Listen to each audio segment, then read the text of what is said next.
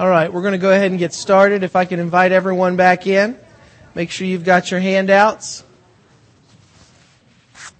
for the next presentation. Let's bow our heads and then we'll start. We'll let everyone, we have people still coming in.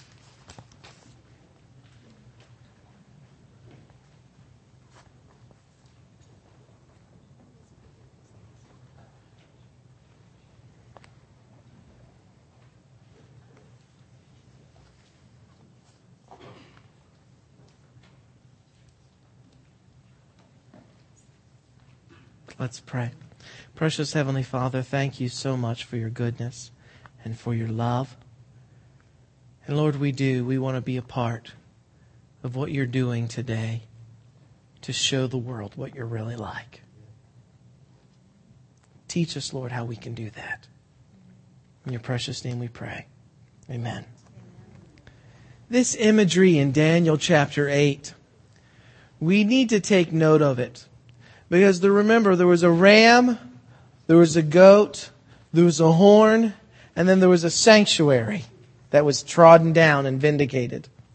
All of this language is being taken. Remember, this isn't lions and bears and leopards.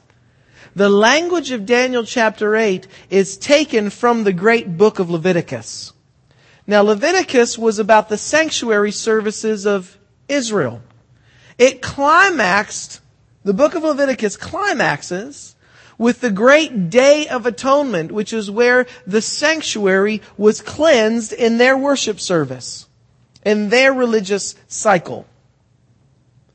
Daniel chapter 8, Gabriel takes all of this language that would have been very common to Daniel about the sanctuary and his worship, and he uses the language of Daniel's worship service itself to illustrate to us what God's going to be doing in the end of time. What is God going to be doing? When did the Jewish year climax? At the cleansing of the sanctuary. And in human history, what is God going to be doing in the end? He calls it cleansing the sanctuary, but it's the vindication of His what? His character. He's seeking to illustrate this for us. So I want to go back and pick up some of this language. In Leviticus 16, notice what it says. The Lord spoke to Moses and said, Tell your brother Aaron that he shall not enter at any time into the what? Holy place inside the veil before the mercy seat which is on the ark, or he will, why will he die? For I will, uh, appear in the cloud over the mercy seat. Now, take your hand, one of your handouts with me. The one that says the sanctuary on it. Let's see if I've got that one floating around up here. Perfect. The Old Testament sanctuaries. Everyone see that? You can study this out later on your own. We don't have time to do a series on the sanctuary this morning.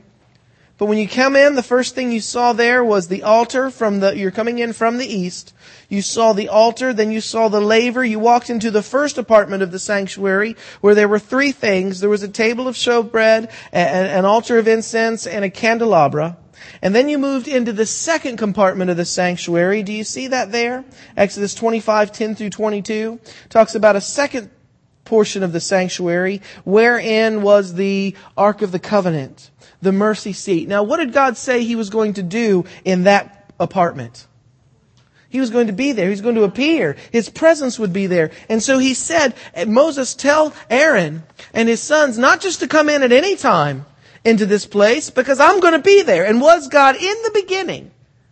Was God literally there? Yes. And if you were to walk in, I mean, that's hard for us to picture in our scientific postmodern age. A lot of people say, well, I sure would like God to be visible. Well, this was one time where he was veiled. He was there himself inside that most holy place. And if they would have just gone in at any time, what would have happened? They would have seen God. Whom else would they have seen? Themselves and how out of harmony they are with that. What would that disharmony have produced in them psychologically and emotionally? Torment. And what would have happened bearing the full weight of that torment? They would have died. Remember, no man can see the face of God and, and live. Remember, we've covered that last weekend. So understanding a little bit of the geography of how the sanctuary was laid out, notice Hebrews 9 7. Go back with me to the handout. Into the second apartment, only the high priest entered, and notice he only entered it how often? Once a year, and not without taking blood, which he offered for himself and for the sins of the people. In Leviticus 23, it says that this day, it happened exactly on the 10th day of the seventh month, and it is the what? Underline that. The Day of Atonement. How often did it take place? Once a year. What was its purpose? In Leviticus 16, 5 through 10, it gives us a little bit of the process, the ceremony. It says, He shall take from the congregation of the sons of Israel two male goats for a sin offering. He shall take the two goats and present them before the Lord at the doorway of the tent of meeting. Eh, meeting. Aaron shall cast lots for the two goats. One lot would be whose? the Lord's. The other would be the, oh, this imagery is powerful. What is a scapegoat? No, not a substitute. What's a scapegoat? Someone who takes the, the blame, the rap, the blame. Take this imagery. Aaron shall offer the goat on which the lot of the Lord fell and it shall be a sin offering. That goat's blood was shed. But it says, But the goat on which the lot of the scapegoat fell, he shall be presented what? Alive. Alive. He was not to die. Alive before the Lord to make atonement upon it, to send it into the wilderness of the scapegoat. Now notice. Does this imagery look familiar? Is there someone who has been lying about God? did he figure out a way to involve the church in those lies. Pretty effective, isn't it? But God takes this language in Daniel chapter 8, and when you really understand what Leviticus 16 is about, what it begins to say is God's going to take a people. And through the shed blood of Calvary, He's going to take all of those lies off of His kingdom, and He's going to place them back on where? The scapegoat where they began who's really to blame. Who is that? Oh, that is powerful, isn't it? That's how it's going to end. People are going to see both sides clearly. It doesn't mean all will make the right decision, but people are going to see the truth. Amen? In Leviticus 16, 15 through the rest, I'm going to leave that for you just to read on your own. I've put it there so you can see. But in Daniel chapter 8, it says the vision of the evenings and mornings which was told is what? That means it is sure. You can count on it. It began with what kingdom?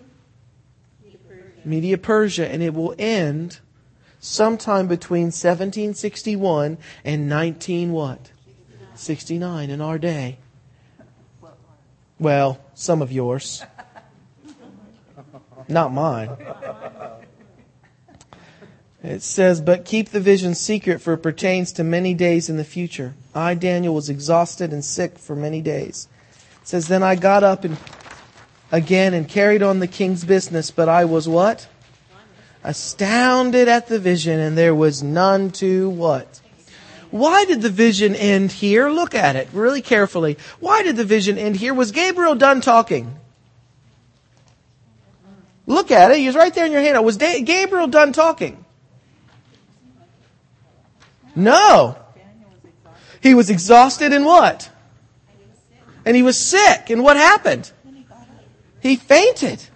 He passes out in the middle of this vision. And what would have caused Daniel to pass out? Because the language God chose to use in Daniel chapter 8 struck too close to home for Daniel. Where was Daniel at this stage? He was in captivity. What did he want above every other desire? What did he want? He wanted to see Jerusalem restored. He wanted to see the sanctuary rebuilt. He wanted to see all of that put back in its proper state. And all of this language that although Gabriel was referring to some time way into the future, all of this language is very personal for Daniel, is it not? And when Gabriel said, unto 2,300 days, then shall the sanctuary be restored. Notice the process that Daniel went through in his mind. 2,300 days. Divide that by 360. That's just a few years. That's six and a half, seven and a half, somewhere around in there years. Oh God, does that mean? Yes, something horrible is going to transpire here, but in just a few more years, we're going to go back into Jerusalem. It's going to be restored in the sanctuary. Which sanctuary was he thinking of? Heavenly or earthly? Which one was personal to him? You can imagine how excited he got. Are you with me? Just a few more years and we're going to be home. The sanctuary is going to be restored. And then he remembers that in prophecy many times, a day represents what? And what does this mean to Daniel as he's considering this? Oh no, God. Oh no. Don't tell me that we are going to be in captivity and the sanctuary lay in ruins for 2,300 more years. And the very next thing he hears is Gabriel. In the midst of his thoughts, Gabriel breaks in and says, the vision of the evenings and mornings is what? True. And what does that do to Daniel? It makes him so sick. What does he do? He passes out in the middle of this vision. Notice in Daniel chapter 9, in the first year of Darius, the son of Ahasuerus, High Daniel observed in the books the number of years which was revealed as to the word of the Lord to Jeremiah the prophet for the completion of the desolations of Jerusalem. Namely what? What did he do? He went back to the books and he found in Jeremiah's writings that it would be for how long? He's on, their captivity will only last for 70 years, not 2,300. But, and he's at first encouraged by that. Isn't that true? But has God ever shortened someone's punishment? Has he ever lengthened it? If he can shorten it, he can lengthen it. And Daniel's thinking, well, maybe we haven't learned the lessons we were supposed to learn in 70 years. Maybe God has what? Maybe he's changed his mind. Maybe we're going to be here a lot longer than what God originally intended. Could that have been a possibility for Daniel? And so Daniel begins to pray. One of the most beautiful prayers of the entire Bible is found in Daniel chapter 9, where Daniel is pleading for this not to be the case. In Daniel 9, 20 and 23, 20 through 23, it says, Now while I was speaking and praying, and notice what he was doing, he was confessing my sin. He said, I was confessing my sin and the sin of my people what? Oh, notice most of us just spend time confessing what we've done wrong. Isn't that true? But Daniel was so moved, he got on his knees and he was confessing and repenting not just his sins, but the sins of his people too. Was he personally identifying with them, saying, God, please have mercy on us. I was presenting my supplication before the Lord, my God, in behalf of the holy mountain of my God. What was the holy mountain? Jerusalem. That Jerusalem would be restored. It says, and while I was speaking in prayer, it says, Then the man Gabriel, whom I had seen in the vision previously. What vision previously? Daniel chapter 8. That's the one where Daniel fell asleep in the beginning of it, remember? The one which I had seen previously, he came to me in my extreme weariness about the time of the evening offering. And he gave me instruction. And he talked with me. He said, Oh, Daniel, can you, can you hear the compassion in Gabriel's voice here? Daniel is going through such torment and agony. Oh, Daniel, you didn't understand what I was referring to. He says, Oh, Daniel, I've now come forth to give you insight and understanding. At the beginning of your supplications, the command was issued, and I have come to tell you, you are highly esteemed, Daniel. Give heed to the message and gain understanding of the vision. Daniel 9:24, skip down with me. 70 weeks have been decreed for your people in your holy city. You're worried that the whole vision applies to who? You guys. Only 70 weeks of this vision applies to Israel. Notice, take out your other handout with me. Says, Unto 2,300 days, then shall the sanctuary be restored. Everyone have that handout? I'm going to ask you to take your pens with me. How much of this vision did Gabriel say applied to Daniel, his people, and Israel in the holy city? How much of it? 70 weeks. Now, you know, I am convinced that what I should start doing is handing out calculators that say life unlimited on them. Because this is going to require a little bit of math, but I'm, it's, in the beginning it's easy math, okay?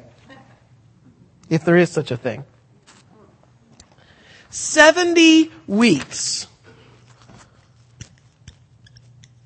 How many days are in a week? Seven. So how many days would be in 70 weeks? How would you find that out? Walk through with, walk through it with me slowly. How would you find that out? You would take seven and multiply it by 70. How many days would that give you? 490 days. Is that how many days would be in 70 weeks? Now remember, we found out that in Bible prophecy, many times a day represents a what? So this is 490 years. How many years of the full 2300 would apply to Daniel, his people, Jerusalem, and the earthly sanctuary? How many years of this would apply to him? 490. I want you to take your pencils and do you see on this chart where it says 70 weeks are cut off for your people? Do you see underneath where there's a blank and it says years? Right in that 490.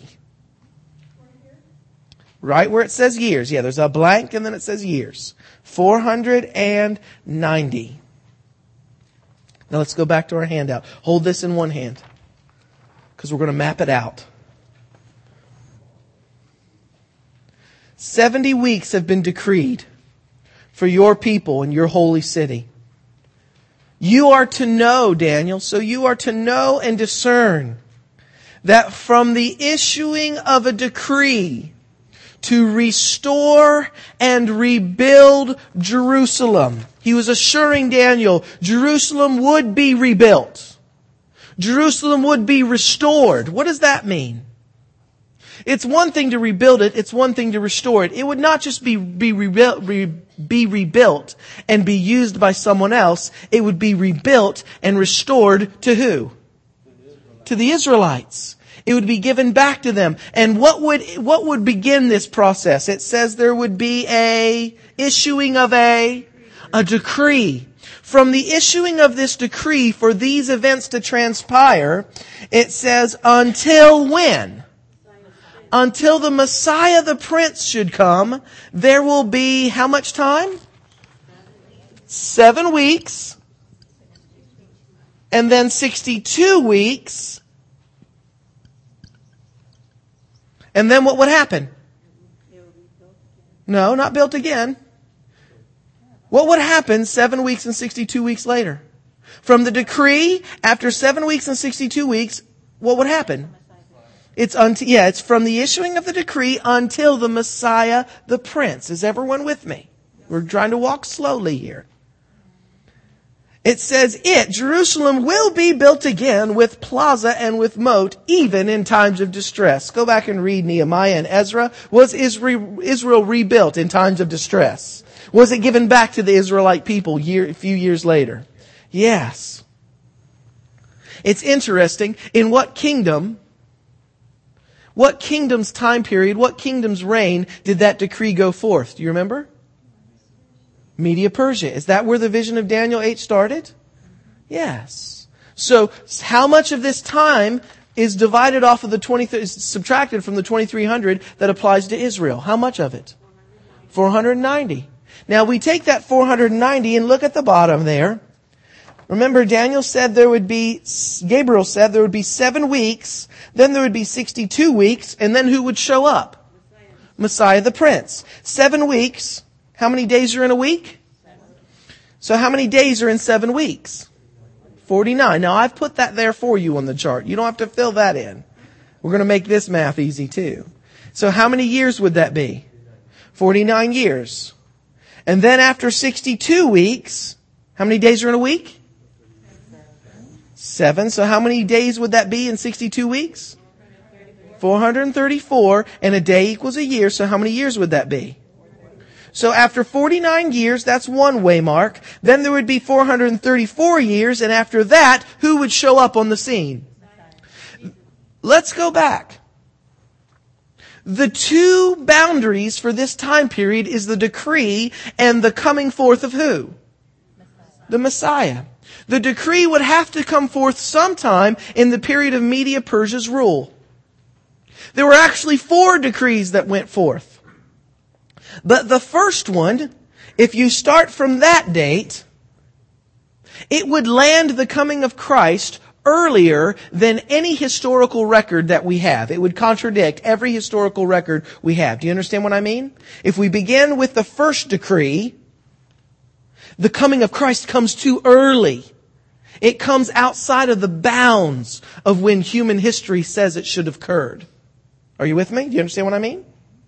There was a, as a matter of fact, that decree kind of short circuited. Then there was a second decree that was a restoring of the first one, but that one too is also too early. There was a fourth decree, but that one would put the coming of Christ way too late, according to any historical references we have. There's only one decree that lands the coming of the Messiah in a time frame that falls into harmony with what history teaches us. I know there is great debate today over when Christ came.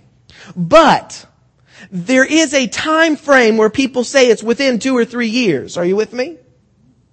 And any other of the other four decrees lands the coming of Christ far outside of that variance. Are you hearing me what I'm saying?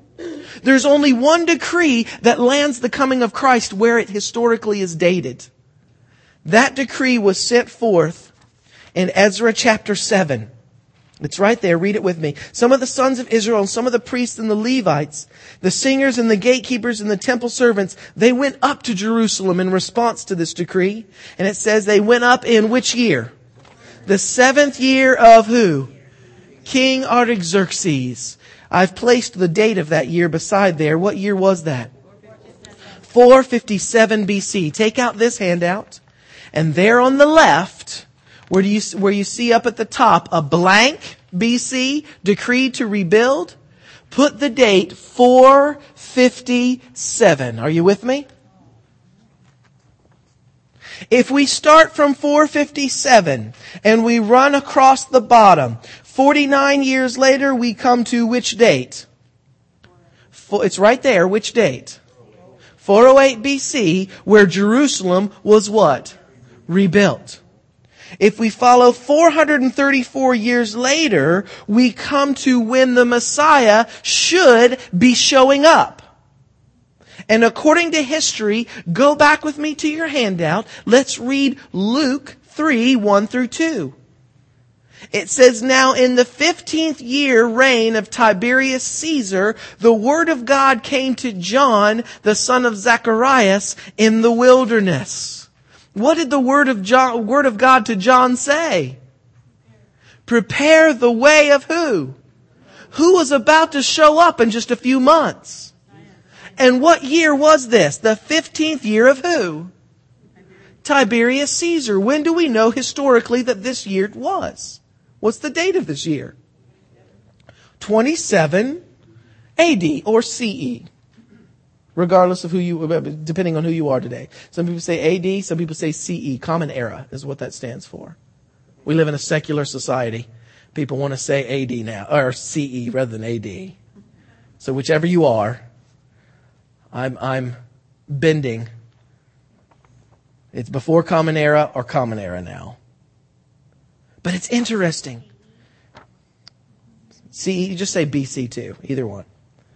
But notice, the decree went forth in what year? Let's review. The decree went forth in what year? Look on your handout. No, the decree went forth in what year to rebuild and restore? 457.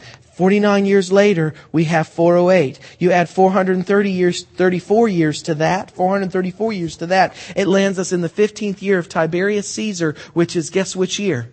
27 AD. To the year. It matches up. When did Christ come? 27 AD. Are you here this morning? Is this too much math? Have I lost you already? It's very simple. 457 was the going forth of the decree. 49 years plus 434 years would be the coming of the Messiah. Does this match up with the 15th year of Tiberius Caesar? What year should it land us on? What year should this prophecy land us on? If you add 434 years to 408 BC, it lands you in 27 AD. Was that the 15th year of Tiberius Caesar where John the Baptist started going forth and saying the Messiah is here? Interesting. Interesting. Let's continue. Remember, all Gabriel is doing, all Gabriel is doing here is giving Daniel a foreknowledge of how much of this vision applies to who? Israel and what will transpire in those events. In Daniel 9:26, go back to your handout, after those 62 weeks, the Messiah will be what? Cut off, Cut off and have nothing. The people of the prince, the ruler who is to come, will destroy the city and the sanctuary. Its end will be, will come with a flood. Even to the end there will be desolate, war. Desolations are determined. And he, the Messiah, he will confirm the covenant with many for how long? It's interesting. How long, how much time is left? If you start 70 weeks, and you do seven weeks, are you with me at the bottom? And you do 62 weeks, how many weeks is that? 69. How many weeks are left out of the 70? One. Gabriel addresses this one week. He says the Messiah will confirm the covenant with many for how long? One week. But in the middle of that week, he will put a stop to the sacrifices and grain offerings that you're so concerned about, Daniel that you want to see restored. The Messiah is going to bring all that to an end. It's amazing. How long would the Messiah confirm the covenant with Israel? How long? We're just quoting scripture. How long? Lunch is getting cold. One week. In the midst of that week, what would happen to the Messiah? He would be cut off. And it would bring sacrifice and offerings to an end. What is the middle of a week? Three and a half what? How long was Christ's ministry? How, how many days are in, oh, you can do it how many ever ways you want to. How many days are in a week? Seven. How many days would be half a week? And a day in Bible prophecy represents a what? A year. How many years did Christ minister for before he was crucified? Three and a half. Wow, do you see how it matches up? From 27 AD to the crucifixion would be that half of that final week. Wow, this is the best prophecy in all the Bible because it proves Jesus is the Messiah. Are you with me? that gives me goosebumps. We're serving the right dude.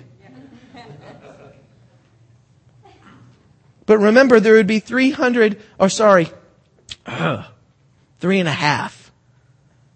Three and a half more years left. That would lead us to what year? 34 AD. What happened in 34 AD?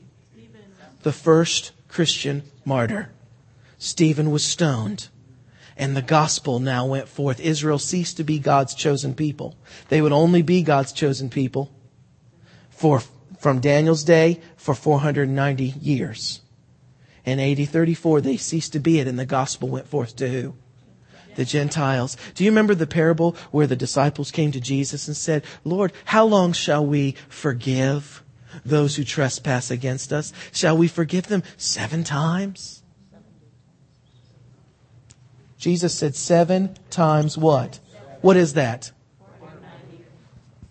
Does that ring a bell? What does a time represent in Bible prophecy? Do you remember?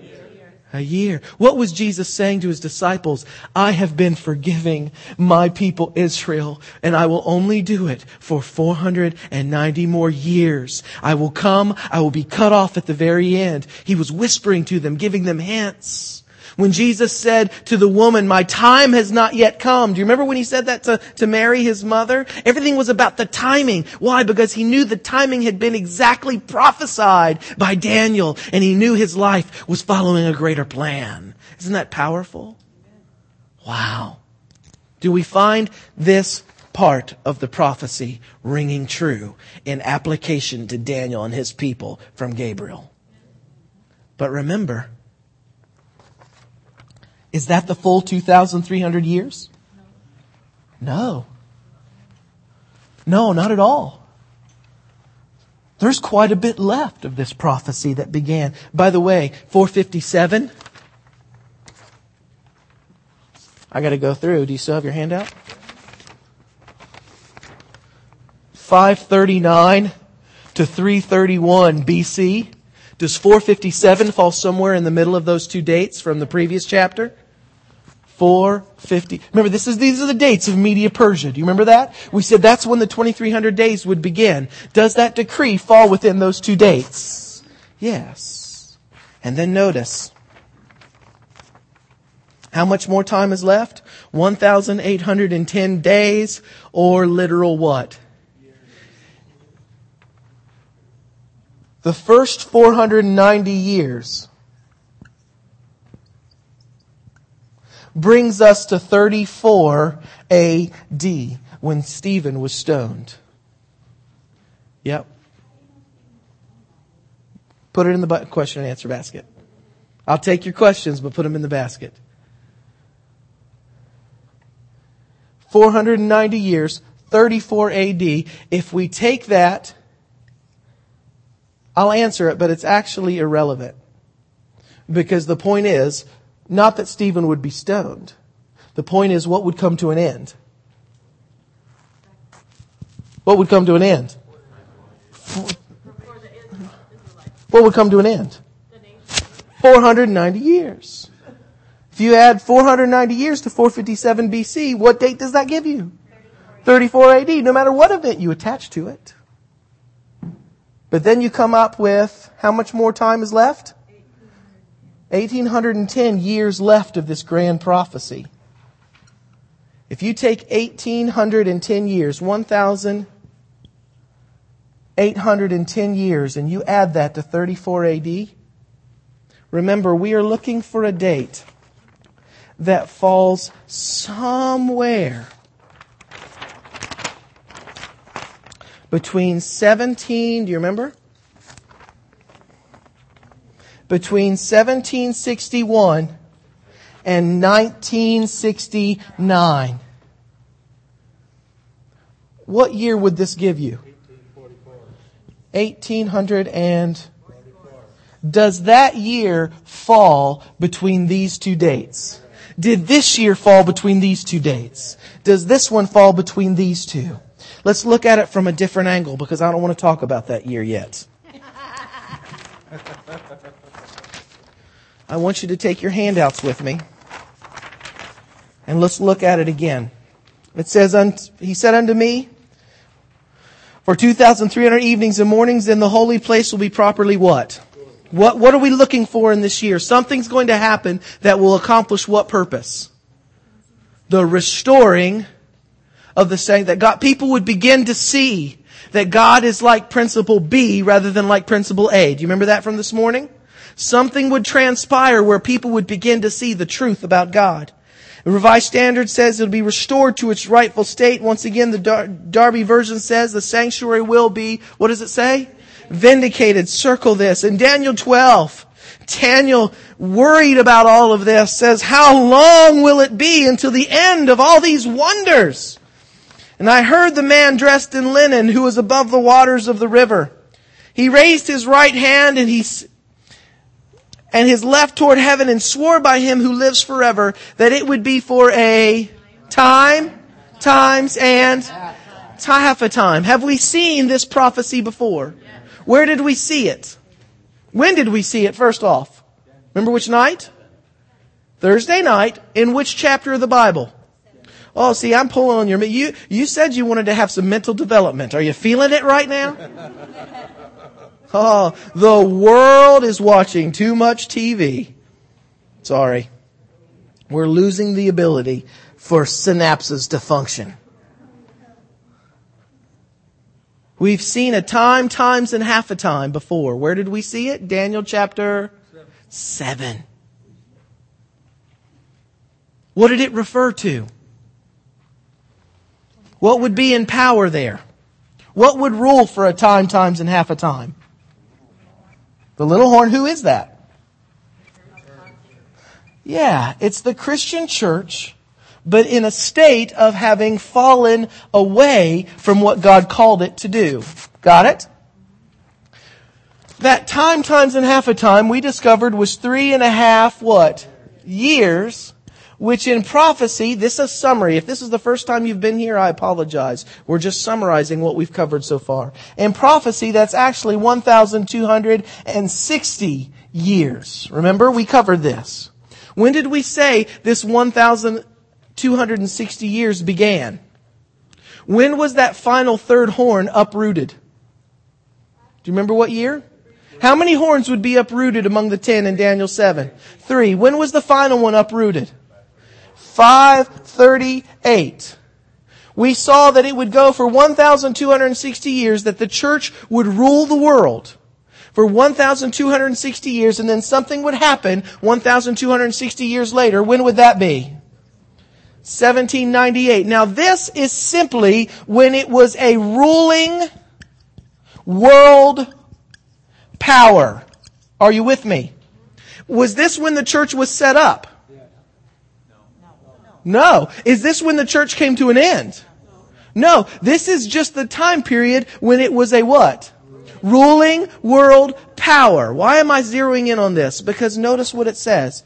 All these things will transpire for a time, times, and half a time, and as soon as they are finished shattering the people of the, whole, the power of the holy people, all these events will be completed. As for me, Daniel said, I heard, but I couldn't understand. So I said, my Lord, what will the outcome of these events be? He said, go your way, Daniel. These words are concealed and sealed up until when? Until the time of the end. What are we living in today? Do we have enough history to be able to understand what all this is talking about? Did Daniel, was Daniel privileged to the history that now we look back on?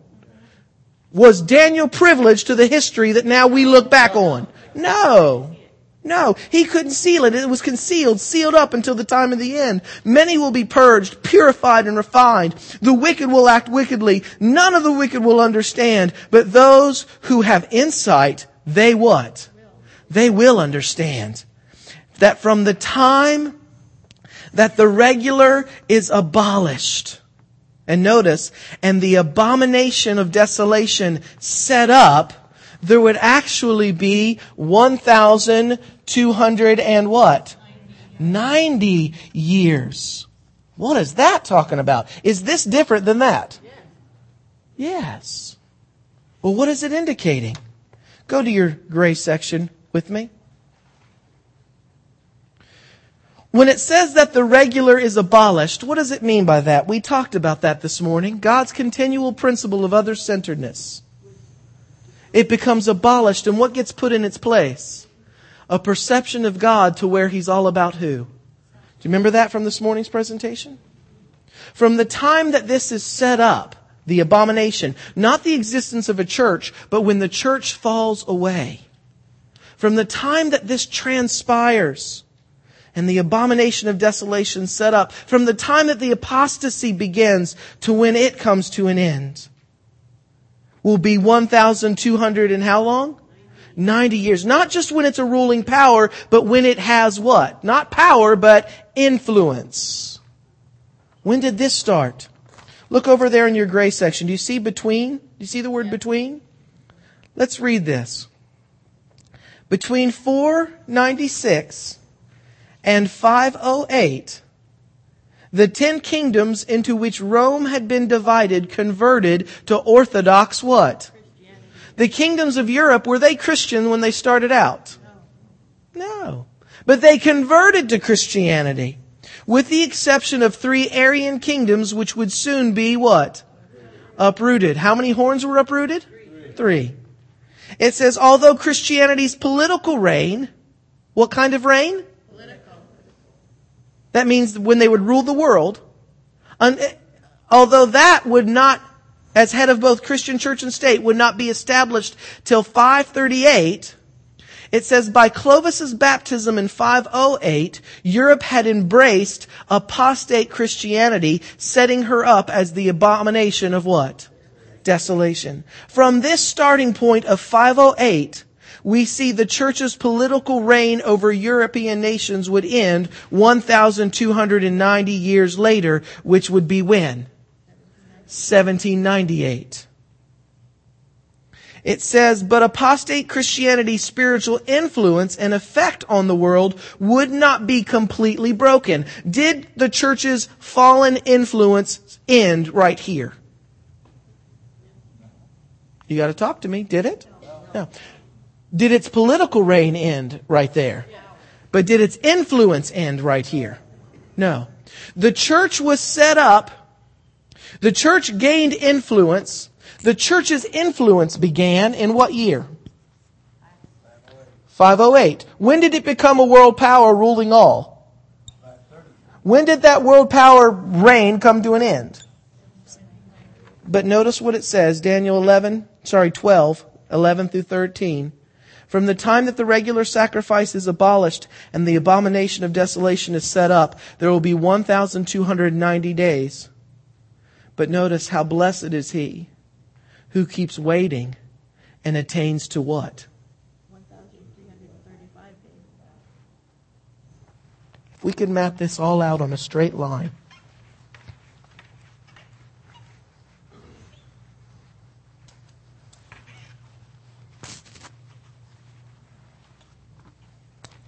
In 508, what began?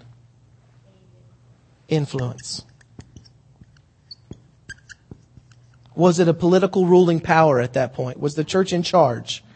But had all the ten divisions of Europe converted to Christianity? By 538, what had happened? Just conversion? They became the ruling power.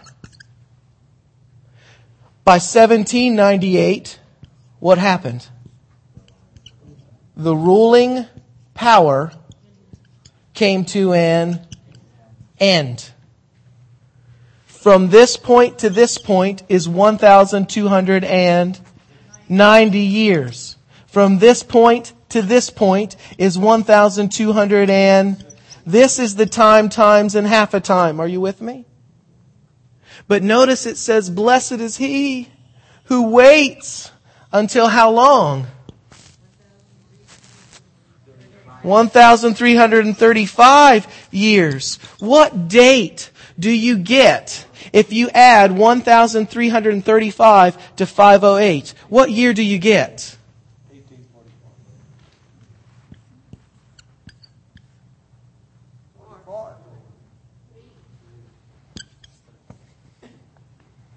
Huh? In Daniel 9, it's 1844. Here, it's 1843.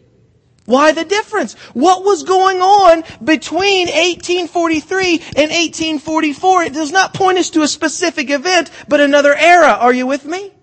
See, notice what it says, and we're not going to talk about that yet. I just want you to see the book of Daniel points to this time period.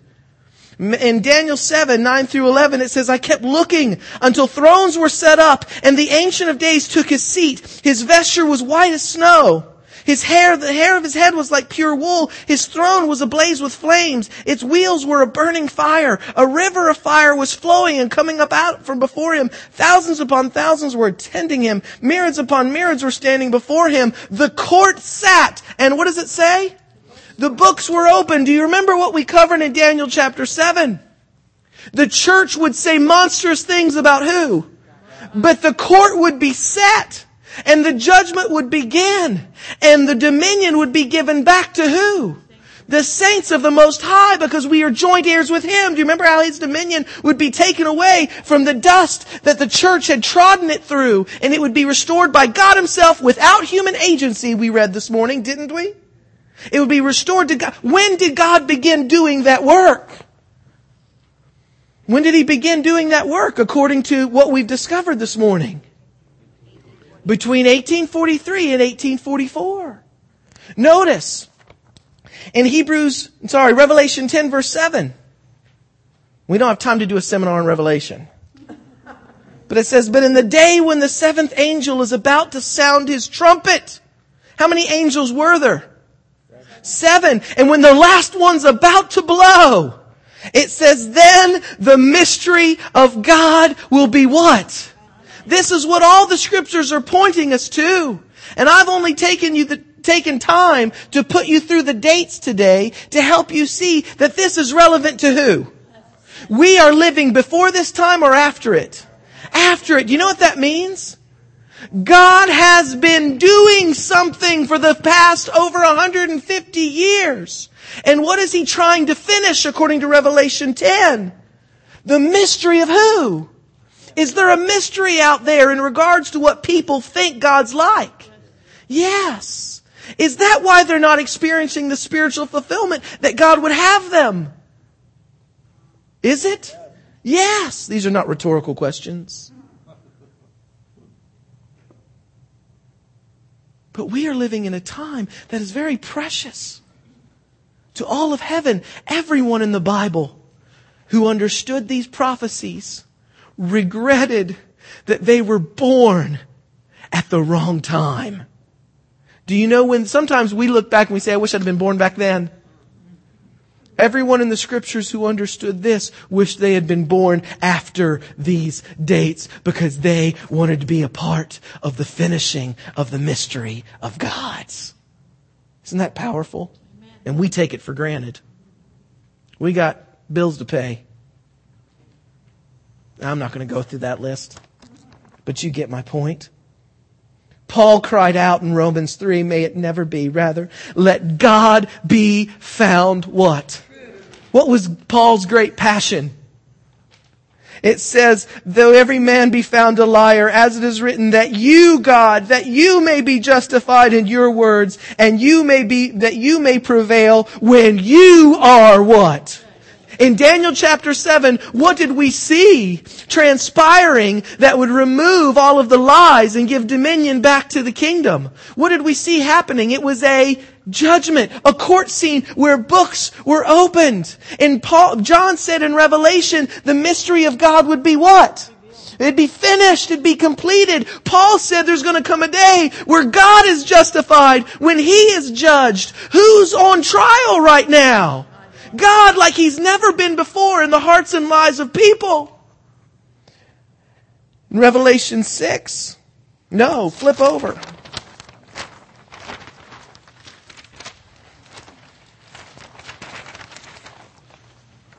Revelation 14.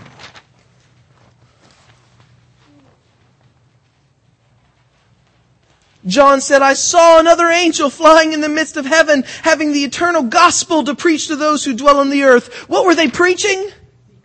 The gospel. And then it says, to every nation, tribe, tongue, and people. Why does the gospel need to be preached to those folks? And don't just say that it's because it affects all of them. What has happened to them? Where have we seen this every nation, tribe, tongue, and people before? Did we see it last night? Did we see that the church would control every tongue, tribe, nation, and people? That they would all be influenced by the church's falling away and they would all get the wrong picture of what God is like? Did we see that this group would be deceived by apostate Christianity? Did we see that? Now comes a group who are preaching the gospel to these people. How many want to be a part of that? And notice what they're crying out, fear God and give glory to Him for the hour of, what does it say? His judgment has what? Come. Who's on trial here? God is. And He's saying, will you be a part of what I am endeavoring to do to vindicate my name? In Revelation 19, it says after this, I heard what sounded like the roar of a great multitude in heaven. What were they shouting? Hallelujah! But notice what it says. Three things. Salvation, glory, and what? Belong to who? They're rejoicing because something belongs to God. It's now His. Has glory been restored to God? Has power, according to this, been restored to God so that He can reign and His dominion be an everlasting one? But what's the third thing here that it says? It's the first in the list. Salvation has been given to who? What does that mean? Does God need saved? Does God need saved? Does God need saved? Yes. Not from sin, but he needs saved from all the lies that the church has spread about him. Does he not? And I want you to follow what I've shared here. Paul looked forward to a time where God would be justified. Usually we just talk about you and I being justified, don't we? John looked to a time where God would be saved. Did he not? We like to talk about us appearing in the judgment. But John and Paul both and Daniel look forward to a time where God himself, his character, would be judged. And the promise is that when it all comes down, he began this in what era? 1843 to 18. I'm going to tell you what happened during there in just a moment and then I'll let you go. But God began it right here according to the scriptures. And you and I are living in a time where this should be our paramount concern that the world truly see what God is like because we're living in the time where it's going to be restored back to its pristine clarity like it was in the time of Jesus. I want to be so part of that, don't you? Man, I want my whole life to be wrapped around that. We are living in a time where all others long to live. When the mystery of God would be finished and salvation as well would be given to God. He saved you. Will you give your life to Him for Him to use in an effort to vindicate and restore His character? What a powerful time we live in, is it not? These are not just dry prophecies about world powers. God had to bring up history so we could see where we fall. Do you understand what I mean? But the point is not to give us a history lesson or to get bogged down in math.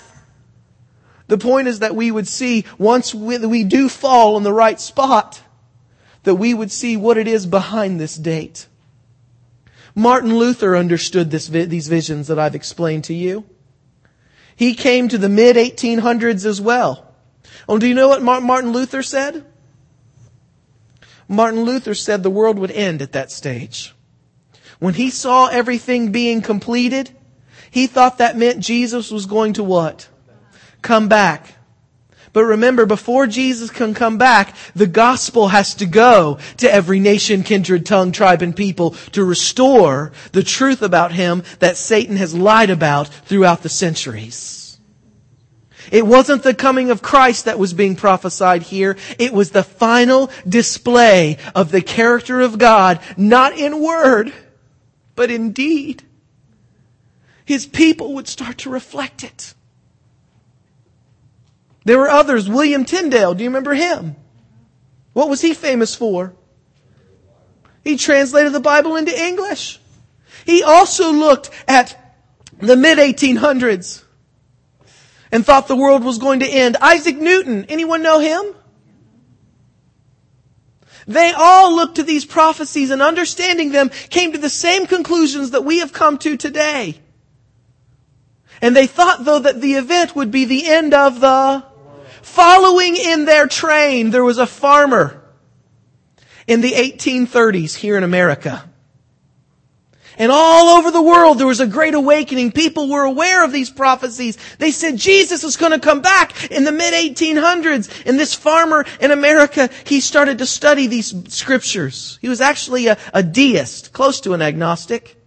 He started studying these things and saying that the Bible was relevant for his time period. But he too, like Newton and Tyndale and Luther, thought that the world was going to what? End. And people started gathering around him. He was just a farmer. But he simply said one day he was saying a prayer. He felt such burden, such a burden. If you knew the Lord was going to come back in just a few years, would you feel burdened to tell people to warn them?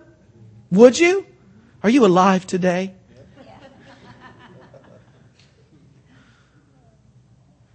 He felt such burden and passion, but he was a farmer. He was afraid. Or sometimes, are you afraid sometimes to share? Because you're just a farmer? Not literally, but you know what I mean. He said, Lord, I'll make you a deal. Someone asks, then I'll tell. And he thought it was done. No one's going to ever ask me. Someone asks me, then I'll start talking about it. You ever do that? Well, Lord, if you, if you, if you open the door, I'll, you know, don't make me initiate it, God. I'll respond if someone asks me about it, but you ever done that before? You ever been in his shoes before? A few hours later, there came a knock on the door. His nephew said, you know, our preacher can't preach this Sunday. They're wondering if you would come and preach to us. He was mad. he went out into the grove behind his house. He went into that grove a farmer. He came out a preacher. He started traveling around. And word got out and people heard the things that you have heard this morning and they were dazzled by it. But remember, all of this was everyone thinking that Jesus was going to return in this time period. Are you with me? Farmer's name was William Miller. And those who followed him were called Millerites. Matter of fact, if you go to Chicago, right outside of Chicago, there's a little school by an Advent Christian church. They have the largest Millerite library in North America today. You can go back and look at the old Millerite publications. They thought Jesus was going to return, but did he? No. American history states that that was a great disappointment. It was also a great humiliation. Can you imagine what life would be like if you'd been around convincing everybody that God was going to come back and then all of a sudden people were making fun of you and then all of a sudden it didn't happen and they said, see, we were right. You guys are fools. Can you imagine the humiliation? Did they have the year right? Did they have the event right? No. Well, why would this happen? Why would God let this happen? For three reasons. Well, one reason, but it involves three aspects.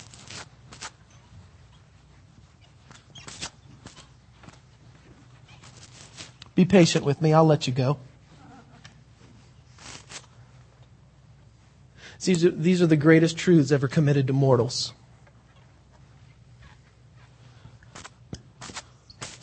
Remember these two principles? One was in what direction? And what was their focus? One was in a direction of, and the other was on a focus of.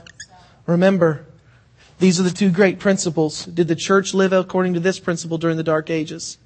Yes. When Miller was preaching,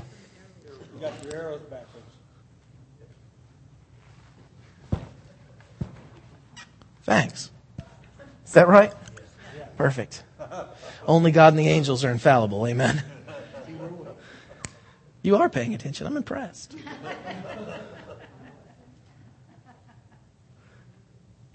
The church for 1,260 years had lived according to this principle and communicated monstrous things about God. And when the whole world thought that Jesus was going to return, not everybody did, but a lot did. Everybody got on the bandwagon, but, but think about it. If you thought Jesus was going to come back, would you have got on the bandwagon if you were really convinced? Would you have? But you would have done it for one of three motives. You just didn't want to be lost. Are you hearing me? You were just trying to escape hell. Are you hearing me? There's a hell to shun, is there not? But who would have been your primary concern in that motive? There would have been others that thought, whoa, their favorite hymn was I've Got a Mansion. And don't be mad at me if that's your favorite hymn. I'm not talking about you. But their favorite thing to talk about were the streets of gold and how big their house was going to be and how glorious heaven was going to be all for me. They just wanted to gain heaven. What was their, who was, who were they motivated by? The fear of punishment and the hope of reward is still only caring about yourself, isn't it? Hear me. Conversion If you, if you decide to follow Jesus based on fear of punishment or hope of reward, that's not conversion, brothers and sisters. God will take you wherever you want to start, okay? But that's not conversion, that's self-preservation. God wants you in the light of His love for self to die and you start living for something greater than yourself. Are you hearing me? But the church was full of this principle, was it not? And when people thought that Jesus was going to come back, even the people actuated by this principle got on board, did they not? Heaven to gain, hell to shun, but there's a third motive. There was a third group. And the best way I know to illustrate that, in 1993, I spent the summer with a little lady named Mrs. Johnson. She was 86 years old at the time. I was going door to door that summer and she had opened her house to my cousin and I. Mrs. Johnson was a hoot. She had a car that was so old, it was green. And it was so big, if you would have put a sail on it, you could have taken it down the river. Are you with me? It was a boat. One day we took it to get gas for her. And she said, well here, take this with you. Make sure you put this in with the gas. We said, what's this? Now this was in 1993. She gave us a can. I looked at it and it said lead. She said, my gas, my car doesn't take unleaded gasoline. That's how old it was. One day we were following her to church and we didn't know where she went to church. We'd never been there before. We were just going to follow her. And we were following, we thought, how hard will it be to follow an 86 year old driver? I mean, well, you know, man, she had, she, she must have been putting them lead cans on the throttle. We came up to a traffic light and it turned yellow. She was a football field away from this light. And she steps on it goes blazing through as right as it turns red while she's going right through it. 86 year old lady. She was 86 year olds on the outside. She wasn't 86 on the inside. My cousin and I, we looked at each other. We had to follow her, so we just ran the red light. We got to church. She jumped out. She had her cane in her hand. She said, fellas, do you know what it means when a light turns yellow? I'm from the South. she says, it doesn't mean slow down. She looked at us and she said, it means step on it, honey, cause it's about to turn red. And then she went into church. That was Mrs. Johnson. You didn't mess with her. She woke up earlier than you every day. She had this habit. She would go down on her front porch every day when the sun was setting and she'd sit on her rocker. The challenge was her house faced the east and the sunsets happen in the west. And my cousin and I, we would look at her and laugh, scratch our heads. What on earth is she doing? The, the show's on the other side of the house, we would think. She goes down there and sits on the wrong porch. My cousin said, why don't you go tell her? so I worked up enough courage. I went down there, I sat in the rocking chair beside her, and we just, she's just out there staring into the horizon. Knowing that the sunset happens back here, I just sat there and rocked with her for a while, waiting for the opportune moment. She wasn't saying a word, she was just sitting there rocking. I cleared my throat. I said, um, Mrs. Johnson, you come down here every day and you sit on your front porch instead of your back one while the sun is setting over there. I said, I hate to break it to you, but, but you're missing. You're missing out. She looked at me and she said, What are you, simple?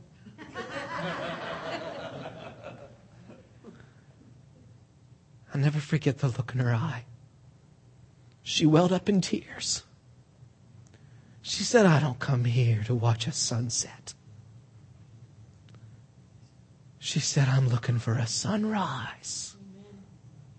She says, I come here every evening not to look at what's going on over there, but I cast my eyes to the east, looking for my Jesus to come back.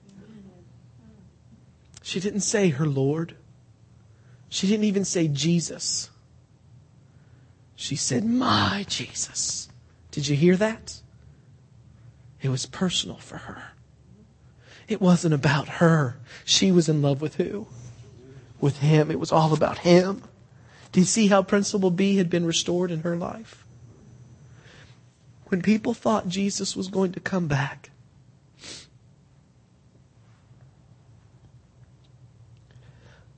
there were people involved in both sides of the equation, were they not?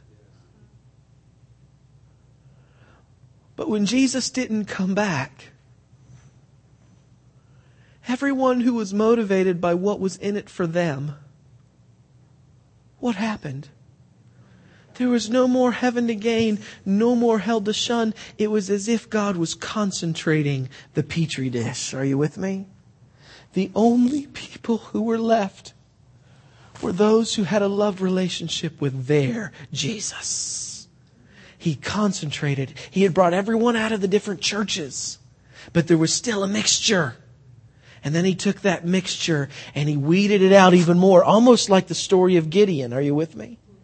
To where the only ones who were involved were ones who did not understand. They might have still been hung up on some theological issues. They didn't know it all, but they knew him. Amen. They knew what he was all about and they loved him. William Miller was one of those. He made it through this. And the only reason I think he made it through was because he said, I never preached the date without preaching the person behind the date. He was in love with Jesus, though he was wrong about the event.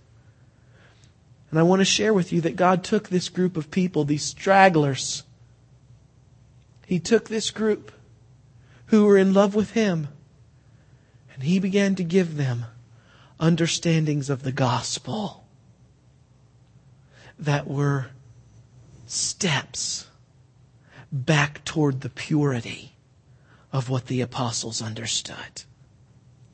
There are two pictures of God still left that I want to share with you.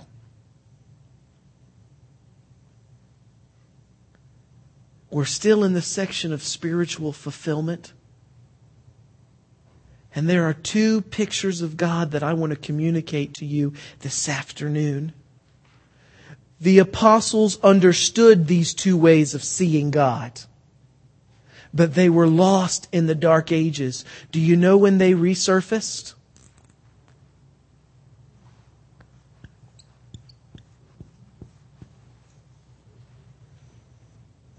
They began in 1844. Would you like to see those two new pictures? Would you like to see? The apostles understood it.